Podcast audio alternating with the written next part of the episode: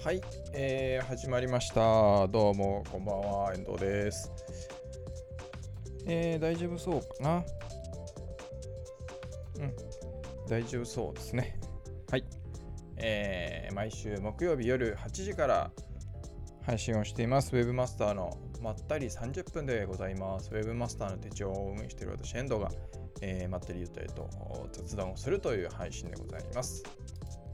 YouTube ライブ、Facebook ページ、あとペリスコープ、それぞれですね、えー、Webmaster の手帳のアカウントで配信をしています。配信が終わったらですね、えー、ポッドキャストで、えー、音声のみ、えー、配信をしていますので、えー、Google ポッドキャストとか、えー、iTune とか Spotify などなどでですね、Webmaster のまったり30分で検索をしていただければと思います。配信後はあのアーカイブも残りますので、え好きな形で、えー、ご視聴いただければと思います。あれ？なんか Facebook かあれかな？大丈夫かな？まあいいか、Facebook だから。はい、えー、やっていきたいと思います。さてさてさて、皆さん、あの花粉どうですか？僕はあのなんかもう昨日ここ数日いや今日もそうなんですけどかなり花粉が来てますね。もう今も目がかゆくて鼻もですしくしゃみはまだそれほどじゃないんですけどあれ Facebook の音が返って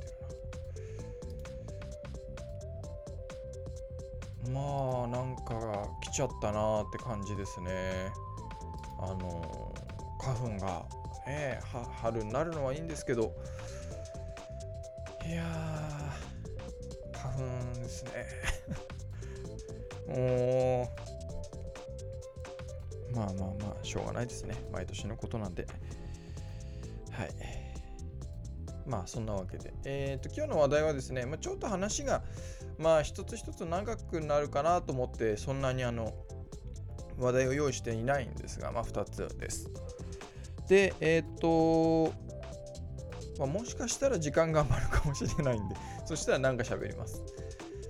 えー、まず、えー、今日の話題1つ目がですね、まあ、ターゲット消費者って言っちゃダメっていうので、まあ、あのよくね、なんていうのかな、あのよくある話じゃないですか、マーケティングとかで、あのね、え、ターゲットとか、消費者とかっていう言葉を使わないっていうのは使わない方がいいよっていうのは。で、まあ、使わない方がいいよっていう意見に別に僕はあの反論するつもりがはなくてまあそういうふうに考えるのもすごく理解できるので、えですね、えー、なので別に僕はあの別に使いな僕のスタンスとしては別に使いたきゃ使えばいいし使わたくないなら使わなきゃいいっていうだけでで僕は、えー、結構ね言葉にの何て言うのかなうんと定義というかそういうのに結構こだわるタイプだと思われてるかもしれないですね。で特にあの批判と非難っていうのには僕ねあの本当に Twitter 上とか、まあ、Facebook とか、まあ、ネット上で批判されるとか批判は良くないとかって言うんですけど僕はそれ全く間違ってるなと思ってえー、批判は別にいいものである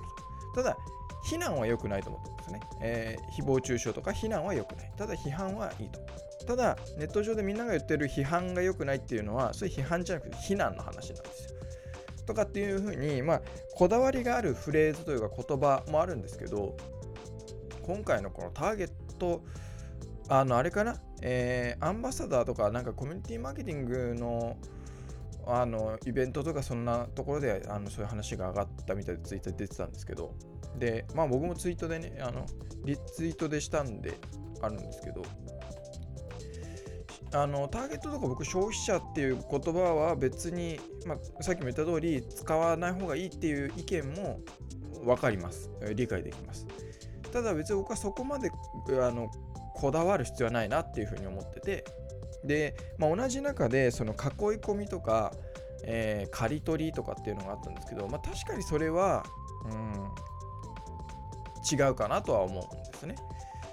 うん、それはその、まあ、考え方からそういうフレーズが出てくるっていう話だと思うんですけどまあ、囲い込みとかあの刈り取るっていうのはまあ、厳密にこれから僕が言う意見からすると別にいいんじゃないのっていう話になるかもしれないんですけど、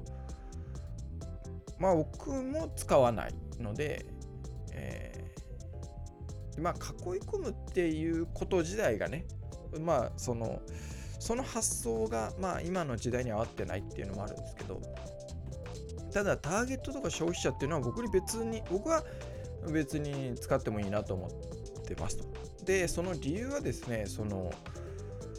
ターゲット消費者っていうのにこうそのいやいや言っちゃダメだって言ってる人たちはその上から目線だとか何かこうねその戦争の話とか戦の話だみたいなのがあってでまあ僕のね発言をあのフォローしてくださってる方はよくご理解いただいてると思うんですけど僕もあのビジネスって戦いだ戦だと思ってるんですよ、うん、なので、えーまあ、戦争だと思うんですよ。あのよくねその競争とか、まあ、そういうのも理解はできます。で理解はできるし別にいいと思うんですよ。ただ最終的なところであのああ北川さんどうもどうもこんばんは。はい来ていただいてよかったです。ありがとうございます。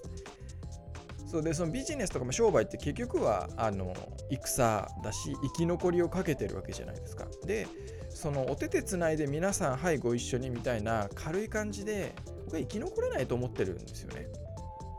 あのもちろん協力をして例えば提携をするとかね協力をしていくとかあっていうのはあの別に僕はいいと思ってますしであの例えばねライバルとか競合っていう言葉も使わない方がいいとかって好きじゃないとかっていう人もいるんですけどそのままあまあ、まあ、先に言っちゃうとその言葉ってそれをどういううん定義というかどういう意味合いを込めて使うかによって全く変わるわけじゃないですか。だからね例えばあの好きだよって言ってても実際心の中ではこいつムカつくなとか憎しみを持ってね言葉の表面上だけで好きだよっていうのとお前なんか嫌いだって言ってるのがもう愛情の好きの裏返しみたいになってる場合ってこれ同じ好きと嫌いでもあの意味合いが変わってくるわけじゃないですか。でそういう意味合いが何で変わるかって言ったらやっぱりその使ってる人の、えー、使ってる何ていうのかなあ時の感情とかあるいは、ね、意思によってその意味って変わると思うんですよ。で、まあ、所詮やっぱり言語ってツールじゃないですか。意思伝達をするための手段で確かに言語が文化を作るっていうのは確かにそうだと思います。僕もそれは異論は全くありません。あの文化っていうのは言語が作るものです。なんですけどもうーんどうなんですかね。まあそのもちろんそれぞれにね言葉にはやっぱ意味があるのでその本来ある意味でねその上から目線だとか相手を蔑むとかえー、非難するようなあ、ねまあ、英語で言えば F ワードとかね、えー、そういうのもありますけどそういうのだってその人の例えば表情とか使ってる雰囲気とかによってはその意味その言葉が持ってる意味とは真逆の意味を持つってこともありえるわけじゃないですか。だから結局それは使ってる人がどういうまあ意思を持って使ってるかだと思うんですけど。でそのね、えー、ターゲットとかも消費者とかあって言葉は使わない方がいいっていうのもあるかもしれないんですけど別にそうターゲットとか消費者っていう言葉自体に別に、えー、相手を見下すような意味合いってないじゃないですか。あのまあ、辞書調べばすぐ分かると思うんですけど。ね。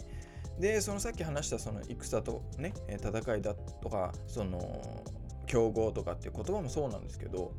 僕は競合って必要だと思ってるんですよ。っていうのはやっぱり、えー、そのライバルだと思うんですね。で競合ってなんか敵みたいに思うから競合って言葉を使わない方がいいって。でだから競合って言葉を使いたくないっていう人は敵だと思ってるんですよ。ね、競合のことを敵だと思ってるからそういう敵だと思うような言葉は使いたくないって言ってるってことなので、ね、僕は競合って言葉を使います。でも僕は競合っていう言葉を使う相手に対して敵だとは思ってないんです。競合っていうのは、まあ、これもツイッターでつぶやいたんですけど、あのー、共に競い合う相手だと思うんですね。だからこれだってスポーツとかでもみんなそうじゃないですか。あのま、だライバルって言ってもいいと思うんですけど分かりやすく言う公敵手とかね。で言い換えても分かりやすいかもしれないですけどスポーツとかでもね例えばマラソンでも何でも1人で走ってたらあのまあそれは当然1位なんですけど、まあ、実際1人で走ったら1位も何もないわけですよね。うん、でやっぱりそのじゃあももっと速くなりたいとかもっとね順位順位というかまあ速くなりたいとかっていうのはやっぱり誰か相手がいるから高め合えるわけじゃないですか。だと僕は思ってます。なのでやっぱり競合っていうのはあの自分を高めていくため自分が成長するためには絶対必要だなと思ってるんですよ。でそれも社会、えー、まあ僕みたいなね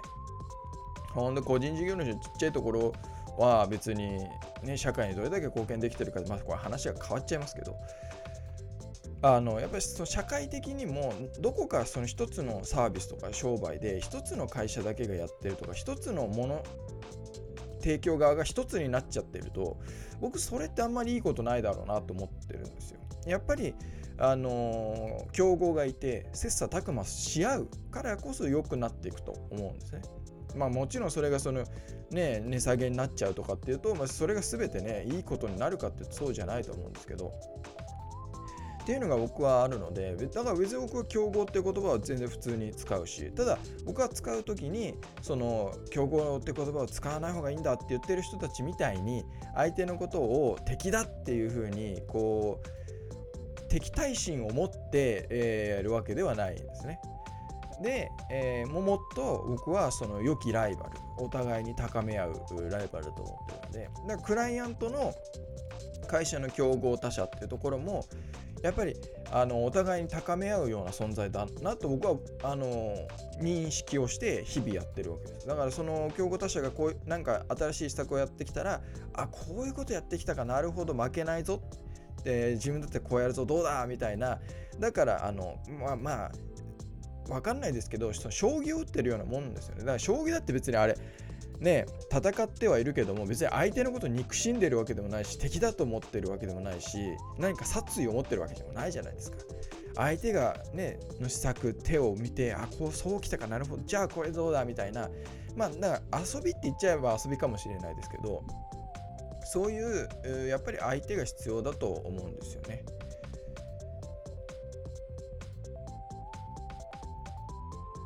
はいはいはい専門的なその分野に根ざした言葉になじめないうんそうですねあのですね、その例えばターゲットとか消費者とかって言っちゃだめだよっていうのは、それなりにですね、あのアンバサダーマーケティングとかコミュニティマーケティングとかでも有名な人とかもそういうふうに言ってます。で、結構マーケターの人でもそういうふうに言う人は多いですね。で、だからあの、競合とかって言わない方がいいとかっていうのもやっぱマーケティング業界にいる人とかでも言わない方がいいって言ってる人は多いですねただ僕は違うなと思ってるというところですねただあの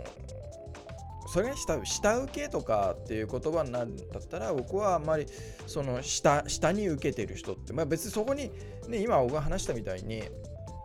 その下に見下すようなことに何ていうのかな意識を持って使ってないであれば別にいいんじゃないかなと思ってるんですけどでもまあ下請け、まあ自分の場合だったら取引先とか、あのね、そういうふうに言いますけど、ただまあそのターゲット消費者っていうのはなんで別にいいかっていうと、あの例えばなんですけどね、えー、ターゲットっていうのは、まあよくその狙いを当てる相手だから使わない方がいいとかっていうふうに言う人もいるんですけどそうなると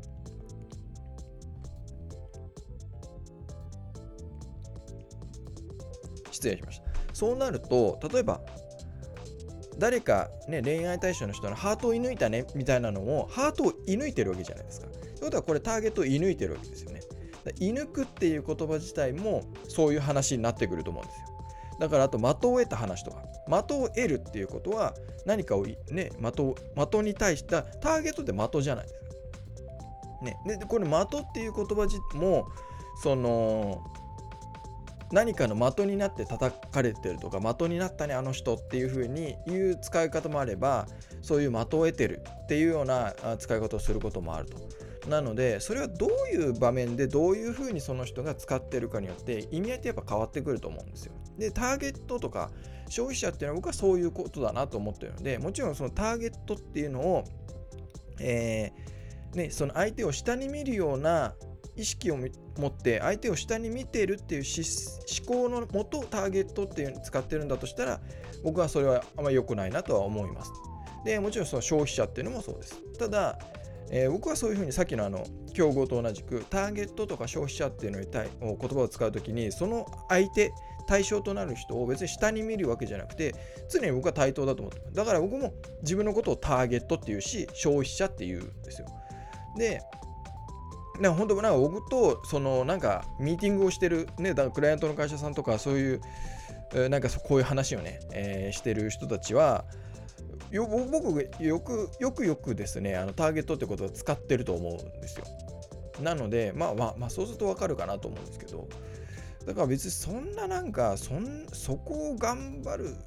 いやもっといや結果ねいやどうしても考えが言葉になるっていうのはがあるのでまあそういうふうに言ってるんだと思うんですけどそこを伝えないと言葉だけ使うなって言っても結局そこのマインドの方の思考の方が変わってなければ他の言葉使ったって結局同じじゃないですか。ね、いや使ってる言葉が違うだけで、えー、相手に対してどういう感情を持ってるかとかどういうふうに見てるかっていうのは変わってないのでっていうふうに僕は思うのでだから別にそのターゲット消費者ってとかそういう話じゃなくてもっとなんか根本的な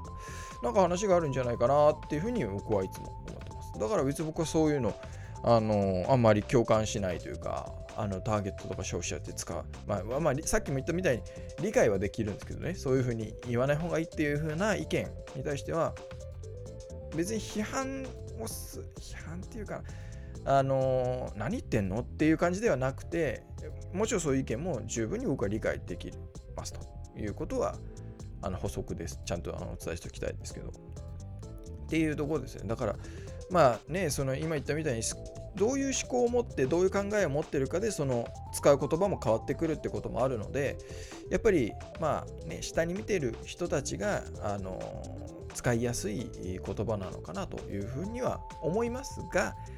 僕は別にそこはその人その人がどういう意味合いを持って使ってるかっていうことだと思うので、えー、僕は僕の基準で、えー、ターゲットとかも今後も使うだろうし消費者って言葉も普通に使うし、えー、競合っていう言葉も普通に使いますということですね。そんなに深く考える必要はなくて別にもうさっきも言ったと思うんですけど言葉って所詮伝達ツールですからこ日本語にしたって何にしたって。ねえー、でさっきも言ったみたいにその同じ言葉でも使う人がどういう意図を持って使ってるかによって意味合いは変わるので、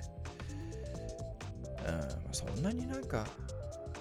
躍起にならなくてもっていうところではあるかな。まあね、なんかそういうのは、まあ僕もあの、まあいいいいです。また今度そういう競争の話とか一緒になんうんぬんかんぬんっていうのは、まあ、今度また話します。はいえー、次。トゥゲッターが便利面白いと。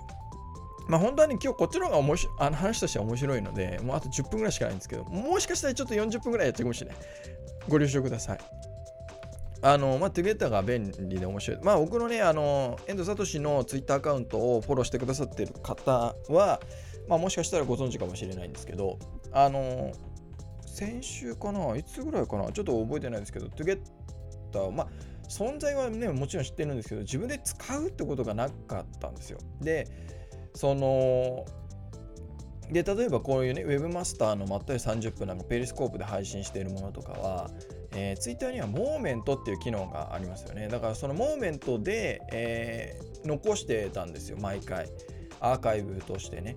えー、なんですけど、そのツイッターのモーメントがですね、非常に今使いづらいんですよ。で、スマホからは、え、編集できないし、えー、パソコンのそのブラウザーの方も、えー、と古い、まあ今、今までのツイッターの UI の場合は普通にできるんですけど、新しい UI になるとあのスマホと同じ状態になるのでモーメントの編集がおそらくできないんですね。なのですごく不便なんですよねだからそのつぶやきをまとめたいなっていう時とかにすごく不便でああどうしようかなと思って。で結局僕もあの Webmaster 手帳の方の Twitter アカウントは、えー、UI をその、まあ、パソコンのブラウザーの方ですね。の UI をあの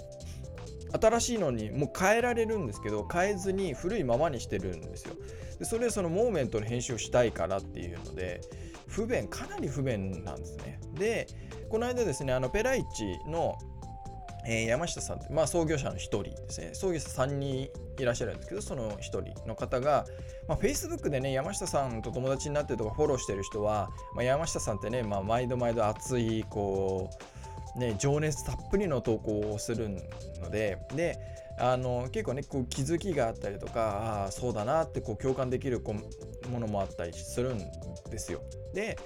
まあ、前にね、Facebook の方で僕、その山下さんにコメントをしたんですけど、そういうのはもうタイムラインに書かないでくれと。書いちゃうと、その流れちゃって、もう全部見れないとちゃんとチェックできないから、あの、もうブログでもいいし、もうノートでも何でもいいから、とにかくそういうところの後から見れるように書いてくれっていうふうに書いたんですよ。で、まあまあ山下そうだね、みたいな。ただまあね、山下さんのね、その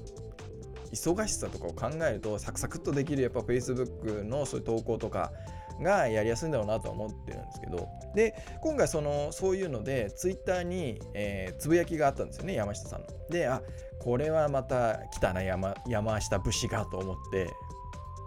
でまあだからせっかくだからモーメントにこうちょっとなんかもう家庭残しちゃうっていうか家庭にまとめちゃおうかなと思ったんですよ。でその時にいや待てよと。モーメントスマホから編集できないじゃんと。モーメントめんどくさいなと思ってなんかないかなと思ったらあトゥギャッターあるじゃないと思ってですね。でちょっと使ってみようということで初めてあのトゥギャッターでそれやってみたんですよ。そしたらやっぱりモーメントなんかよりも全然楽であの何ていうかまとめやすいというか簡単にできたんでアプリもありますしねスマホだったら。であこれもモーメントじゃなくてこれからはテギャッターかもなと思ってるんですね。で、まあそのテギャッターまとめましたと。で、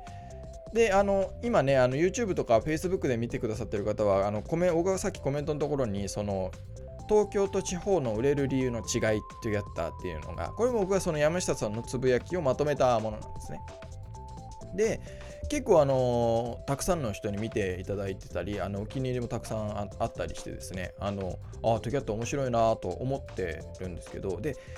今回のこの話はあの僕さらに面白いところがあの要はあなんていうのかなアンチの人たちとちょっと僕はあの絡んでるんですよ珍しくね。で、まあ、ツイッターとか見ててねあのまあこれをね視聴してくださってる方の中にもいやいやいやそういうのに絡んじゃダメじゃないって思ってるかもしれないんですけど僕はもう承知です。あの本来あだから本来であれば絡まずに、えー、スルーをすべき人たち、えー、そういうレイヤーの人たちなのは十分承知。で承知の上で絡みに行ってるんですよ。であのー、その中でも面白いのが2つあった。コメントの中でね。であの他の方もあのツイッターでツイートされたんですけどもうアンチのコメントが多いんですよ。でただアンチって言ってもまああの何ていうのかな、えー、その、まあ、山下さんのつぶやきを見てどう思ったかってそのまあねもっとこういうのが欲しかったとか、えー、そんなことないだろうとか違うだろうみたいな、えー、そういう意見というかが多いんですけどそういうのは別に僕全然いいと思うんですそれはあの受け取った人がどういうふうに、えー、考えてどういう意識意思意見を持つかっていうのはその人の自由なのであの全然何て言うのかな、えー、もっとエビデンスが欲しいとかいやどこの話だよみたいな話がいろいろあるのでそれも別にあそういう意見があるんだなと思って、えー、まあ、確かになと思いながら、まあ、見てるので。でまあ、ツイッターの方でツあのツイートしてるくださってる人とかのあの、ね、リアルタイム検索とかで見てると結構わかるとかっていう意見もあるしだからまあいろいろこう話題になってる議論議論ではないか。あのー、話題になってるのでまあ良かったなと思ってるんですね。でその中で2つ2人の人がですねまあ面白いあのー、なんていうのかな。えー、まあばああんま言わないのかな。あの まあまあまあどうしようもないようなあの本当にね皆さんみんなこの配信をしあの視聴してくださってる方とかウェブ担当者の人ウェブマーケターの人であればもうそのコメント見た瞬間にああこれはもう無視のやつだなっていうやつなんですけどただその内容がちょっと面白かったので絡んでるんですね。で絡んでるとはいえもう返信来なくなっちゃったのでなんかちょっと寂しいんですけどあのー、まああ後でねその手形のページ見ていただくと分かるんですけど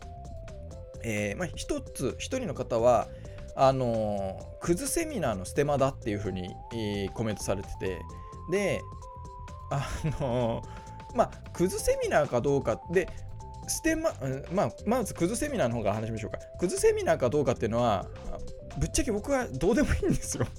だってあの僕はあのペライチのやってまあ結構セミナーやってますけどペライチって。あと山下さんがいろんなところで話をしてますけど絡係してないというか絡んでないのであのどこで何何のセミナーやってるかも知らないですしどういう内容のセミナーやってるかも知らないですのででそれはもう僕がどうこう言うというかまあもしね、まあ、ないと思いますけどペライチ側で何か対応したいならペライチがどうぞっていう感じなのでまあね。よくそこでクズセミナーに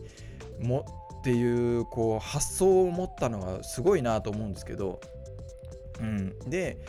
まあでももしかしたらねその人が実際にペライチのセミナーに参加しててこんなのクズセミナーじゃないかってもしかしたら思ってるかもしれないのでまあねそこはあの自由なので あのあとペライチがやるならまあただペライチの中の人多分認知してないんでねこの時やった山下さんにこういうのまとめましたよっていうのを送ったんですけどだから山下さん存在は知ってると思うんですけど、そういうコメントがあるから、まだ多分見てないと思うんで、あの人暇じゃないんで。で、そのステマの本なんですね。で、僕が面白いのはもう28分になっちゃった。ちょっとあと15分ぐらい喋るかもしれないです。あの、ステマの方で、あの、ステマだって、僕はこれの、このトゥギャッターのまとめのどこがステマなんだろうっていうふうに思ったんですよ。で、いや、そのそのね、例えば、まあ、僕の意識認知がの中ではステマっていうのは要は、えー、何かね、えー、こう隠れ隠して何かを例えばセミナーとかなんとかって隠して、えー、マーケティング、まあ、ステルスマーケティングの略ですからステマっていうのはだから何か依頼を受けて、えー、何かを宣伝するとか何か報酬を受け取って宣伝をするとかそういうことをやる場合にその、えー、依頼を受けてますよとか報酬を受けてますよっていうのを隠して宣伝をするっていうのがまあ、ステマだと思うんですね。で、今回のティゲットの場合は、僕が、えー、もちろん山下さんからそんな依頼はないですよと。で、依頼があるだったら、まあ、ぜひその証拠を出してくださいっていうふうに僕もコメントしたんですけど、まあ、あるわけないんですよ。だって依頼されてないから 僕ね。で、今回まとめたことを、は僕は勝手にやってるので、あの山下さんに事前承諾すら出してないんですよ。事後承諾で勝手にまとめて、あのまとめましたって事後報告なので、で、だから山下さんの方も、あの、事後報告したツイートに対してありがとうみたいながあったぐらいで、なので、あの、その、ね、だから山下さんの方から依頼があったっていうのであれば、それを証明してほしいんですよね。ねで、それが証明できないのであれば、それ以外の理由でどこをステマだと言ったんだろうっていうのがあってでなおかつ、えー、もちろんまあ本当ページ見ていただければ分かるんですけどタイトルもそうだしその説明文のところにも、えー、事実しか書いて事実しか書いてないというか別にそのペライチを称賛もしてないし山下さんを称賛を僕は一切してないわけですよ。淡々と第三者として客観的にね山下さんのツイートをまとめましたっていうだけなんです。だからそれに対してこのツイートに対して僕もあのー、意見をしてないんですね。えー、素晴らしいツイートがあったので、えー、皆さんに共有しますとかも書いてないし、ひどいツイートがあったので、えー、まとめますとかも書いてない。ただツイートをまとめますしか書いてないわけです。だから僕の意見っていうのは、ここの、えー、トゥギャッターの中には一つもないわけですよ。ないんです。なので、いいとも悪いとも僕は言ってないですね。ただそれが分かってないのかな、それが読み取れてないのかなっていう感じもするんですが、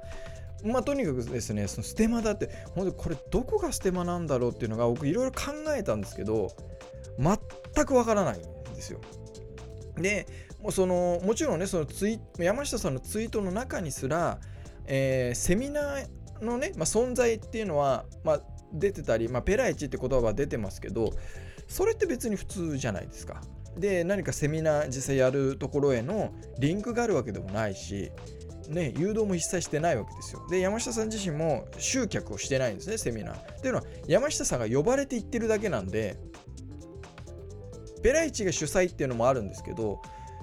それはペライチでやってるんで山下さんはあのいろんな地方のそのサポーターの人たちがやるえー、セミナーとかイベントに呼ばれていってるんだと思うんですよ。僕ちょっと詳しく分かんないですけど、もしかしたら自主、自分で主催、でも自分で主催で集客はしてないと思うんで、えー、まあ、呼ばれていってやってるんだと思うんですよ。だから、その山下さんがツイッターで集客する必要性もないっていうか、そういうセミナーに関してね。っていうのがあって、本当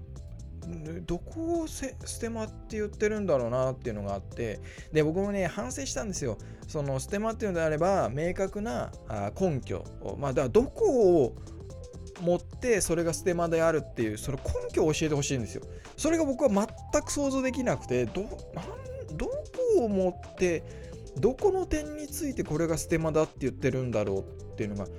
ただただ僕のですね知的好奇心をこう駆られているというかすごく知りたいっていうふうに思っててでただまあその今言ったみたいに書き方が良くなかったかなと思って明確なその根拠と証拠をあ提示してくださいと。でそれがなければ名誉毀損ですよねっていうその名誉毀損とか余計なこと言わなきゃよかったかなと思ってビビっちゃったかなみたいなねのがあるんです。いやそんなの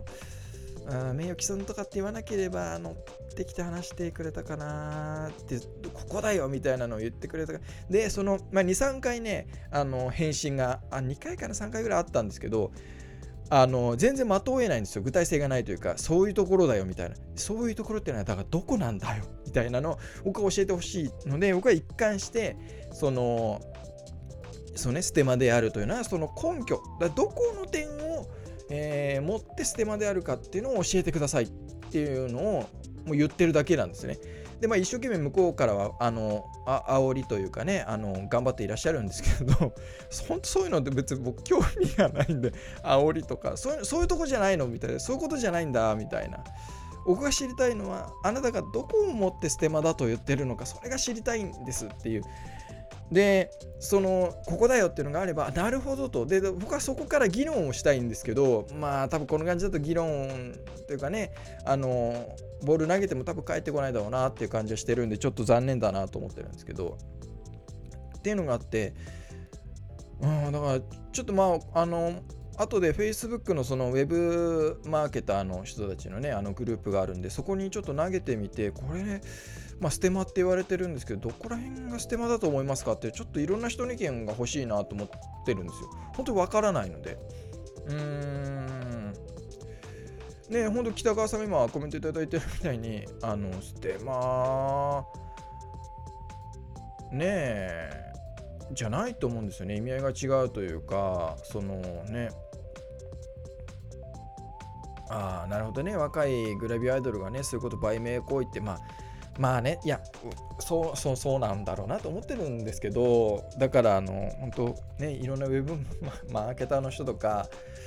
は、いやもうそんなのを期待しちゃダメだよっていう期待するような相手じゃないよっていうふうに皆さん思ってると思うんですね。だから僕もそうなんですけど、あわからもしかしたら1%、0いや1%でもない 0. 何パーセントもしかしたら何かいい気づきとかいい参考が得られるかもしれないなと思って。もう暇だなと思うんですけどね、僕も。うん、ただまあもう全然返信が来なくなっちゃったんで、まあもう期待はないです。望み薄です。はい、で、もう一個、もう一個、これはですね、返信がもう最初からないので、もうちょっと残念なんですが、コメントとしてあったのは、あのー、まあ広告、ペライチってなんだよみたいな、俺は知らないぞみたいな。いや、あなたどれだけものを知ってると思ってるのっていう、まあね、えー、ところもあるんですけど、まあ、それは別に、別に興味ないって置いときましょうと。どうでもいいんで。で、その人がもう一個そのコメントしてて、えー、ペライチで検索をしたら、広告が3つ出てる。で、さらに、まあ、Google 検索のサジェストのところですよね。検索の窓のサジェストのところに、えー、ペライチブログ桜っていうのが出たと。で、あのー、っていうのが出た。そういう会社なんだよねっていうふうにコメントがあって。どういう会社なんだそれはみたいな。これまたですね僕はあの知的好奇心をかかられちゃってですね 僕は。あのねね北川さんが書かれてみたいに食らいつく遠藤さんが面白いですって。もうぜひ楽しんでください。あのー、粘着質なところがあるんででそので僕もあのー、ググってみたんですよシークレットモードでね当然。で広告はあまあ1つの時もあれば3つの時もあるのでまあ、3つ出たものを見たら、まあ、ペライチが1つ出してるのとあとはジンドゥが1個出してる。あとはドアキーパーだったかな？あ違うな。ドアキーパーじゃないな。なんかどっかもう1個が出してるんですよ。だから、まあ、ペライチっていうキーワードに対してまあおそらく競合となる会社2つ、まあ、ジンドゥともう1つが広告を出してるんでねこれのどこが問題でどこがむしろ広告出てないような会社より広告出てる会社の方が良くないって僕は思うんですよ。まあ、あのペライチっていうのが広告を出して自分のあのまあこれねウェブサービスとかそういうのを知らない人じゃないとあんまりそういうふうには思わないのかもしれないんですけど自社商品とかサービスの広告を出すって結構まあ普通にやるんですよねっていうのはあのーまあ、偽に変な言い方すると偽物とかパクリとかそういうものを対策するために自分たちの、ね、商品に対して自分たち広告を出すって結構まあやると思うんですよ。で、まあ、そこがちょっと勘違いしちゃってるのかなっていうのもあるし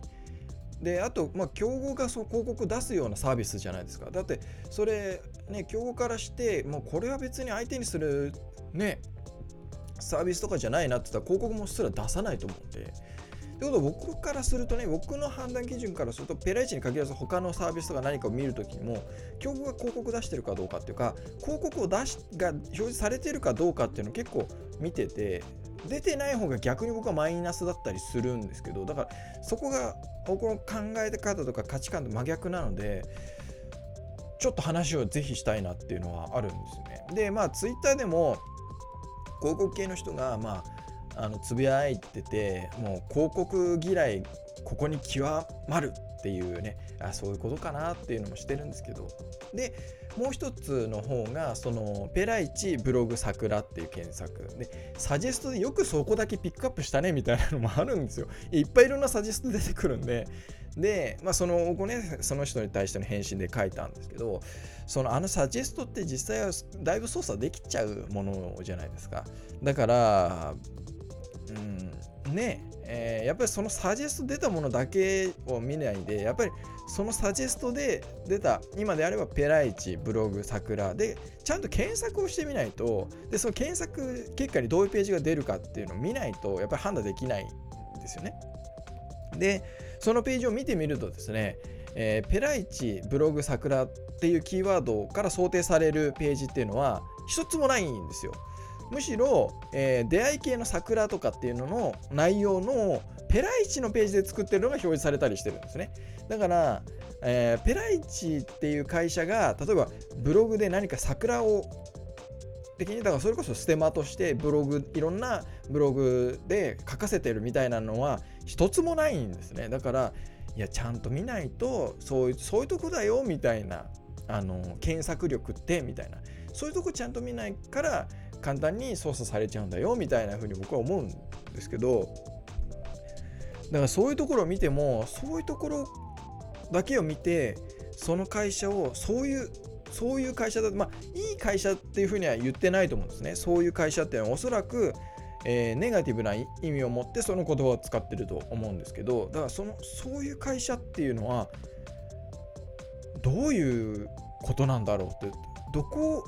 をもってその広告が3つ表示されてる。で、えー、サジェストのところにペライチブログ桜って、まあ、他にもたくさんあるわけですよ。ペライチの、ね、サジェストって。皆さんやってみてください。Google 検索で。検索窓にペライチってやったらいっぱい出てきますから。でその中でよくブログ桜だけピックアップしたなっていう。でそれだけの情報をもとにそういう会社って判断をしたっていうのが僕すごく面白いなと思っててどうしたらそういう風な判断になるんだろうっていうのは興味がある。ですよね。でやっぱなんかこういうのってそのやっぱり自分の価値観とか自分の判断っていうのは別にあの何て言うのかな絶対正しいわけじゃないんでやっぱり自分とは違う価値観意見とか判断基準を持ってる人に僕結構興味を持つんですよ。だからやっぱそうすると新しい発見とかあなるほどそういうことかっていう気づきも当然出てくると思うしそうすると今後、えー、とそういうふうな判断をする人たちがいるとかっていうものが分かってくればそれに対して、まあ、どういうふうな対応をしていくとかそういう施策を考える時も参考になると思うのでだからなんかあのー、僕は言うもうもうちゃんとねちゃんとその理由が分かって相手からのこう返信がまあくだらないその煽りとかじゃなくてねあのー、まあ普通に言うとねあのちゃんとしたこう議論ができて相手とから意見がちゃんともらえてこうこうこういうところからが理由でこういうふうに例えばさっきの話であればこうこことここがこういうふうに受け取れると。だから僕はステマだと思いますっていうふうな意見がもらえればあなるほどそういうところからステマっていうふうに判断してるんだなっていうふうに僕はあの知識をインプットすることができるし、えー、広告3つでそのペライチブログさ桜っていうので私はどういうこういうふうに感じたとかこういうふうなあふ受け取ったとだからそういう会社だっていうふうに思ったみたいなちゃんとまあ論理論理的っていうかちゃんとした説明があって、えー、情報をね提供してもらえればそれはすごく参考になるし、えー、役立つ有益な僕は情報だと思うのでだからぜひそういうのは欲しいなと思ってるんですよね。うん、だからまあねだただそういう意見っていうことをする人とかそういうコメントを書いちゃうっていう時点でその相手にするのは非常に難しいしおそらく議論もなかなか難しいですよねまともに話はできない人たちだと思うのでなのでなかなか厳しいんですけどもまあちょっと淡い本当にさっきも話した0.1%もしかしたら 0. 何かもしれないけどもしかしたらそれだってそういう意見って普通のまあ普通ってなんだっていうのもあるんですけどそのウェブ界隈とかマーケティング界隈の僕がツイッターでねフォローしてる人たちとかそういうところからは出てこない意見なわけです出てこない判断き判断だし出てこない価値観なんですよね。と触れられない貴重な機会なので僕はね結構大事でなんかでもだからそういうのは要はネット民まあそうそうそうなステマの人もねそステマだっていうふうに言った人もネット民から嫌われるから勉強しろみたいなのがあったんですけど別にねなん皆さんご存知の別に僕ネット民どころか普通の人からも嫌われるの何とも思ってないタイプなので。うんそそこの配慮はまあありがたいんですけどねそうやって心配してくださってるのは。でも別にそこどうでもいいですっていう感じなので。ただまあそういういわゆるまあツイッターとか、えー、2ちゃんとかのそういういわゆるネット民の人たち、えー、まあ普通にあのなんていうのかなあのまあ、批判非難覚悟で覚悟でっていうかまあされるかもしれないんですけどいわゆる、まあ、ちょっとネットリテラシーが低いというか、えー、あるいは、うん、そうだなちょっと歪んでるのか、まあ、自己愛が足りてない、まあ、満たされてない人たちなのか、まあ、そういう人たちでも基本的にはもう会社としては絶対に相手にしちゃいけないんですよね。だから僕もそういう SNS とかソーシャルメディアのまあ、クライアントにも絶対そういうふうに言うし、えー、そういうところは無視するのが一番。で相手にもするだけ、まあ、時間の無駄だし労力の無駄だしあの相手にしちゃいけない人たちなんですよ。なのでだから本当はそういう人たちが来ないような商品とかも作んなきゃいけないし企業の色とかあっていうのを出していく必要が僕はまああると思うんですけど。まあ、なんですが、あ僕はね、別に個人でやってるので、うん、で、まあ、重々承知です。本当にその今言ったみたいに、相手にしちゃいけない人たちであるっていうのは重々承知なんです。なんですが、もしかしたら貴重な意見がっていうね。やっぱそういうのも、あのやっぱりそのウェブのマーケター、ウェブの担当者の人も、そういうのを見て見ぬふりあの無視してていいかっていうとそうでもないと思うんですよね。やっぱりそういうところも目を向けていくと新しい発見、新しい気づき、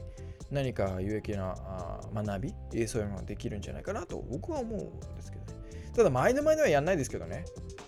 うん、で煽ってきたの全部相手にするわけじゃなくて僕にやっぱりその知的好奇心えなんでそういうふうに思ったんだろうみたいなのがこう書き立たれ書き立たせてくれないとなかなかそうスイッチが入らないんですけど、まあ、とはいえもうあの今回のトゥゲッターのは返信がないのでまあここで終わりかなというふうには思ってます。はい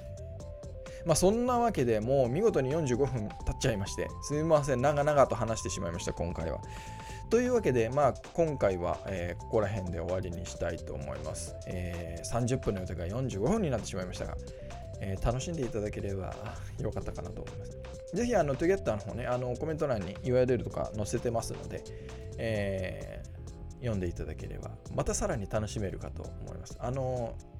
音声だけで、ね、ポッドキャストで聞いてる方は、えー、トゥギャッターで東京と地方の売れる理由の違いというのを探していただければと思います。北川さん、ありがとうございました。あの、またぜひぜひ来てください。ありがとうございます。というわけで、えー、今回はこの辺にしたいと思います。また来週、えー、毎週木曜日の夜8時からやっておりますので、えー、ご視聴いただければと思います。それでは、ご視聴ありがとうございました。また来週。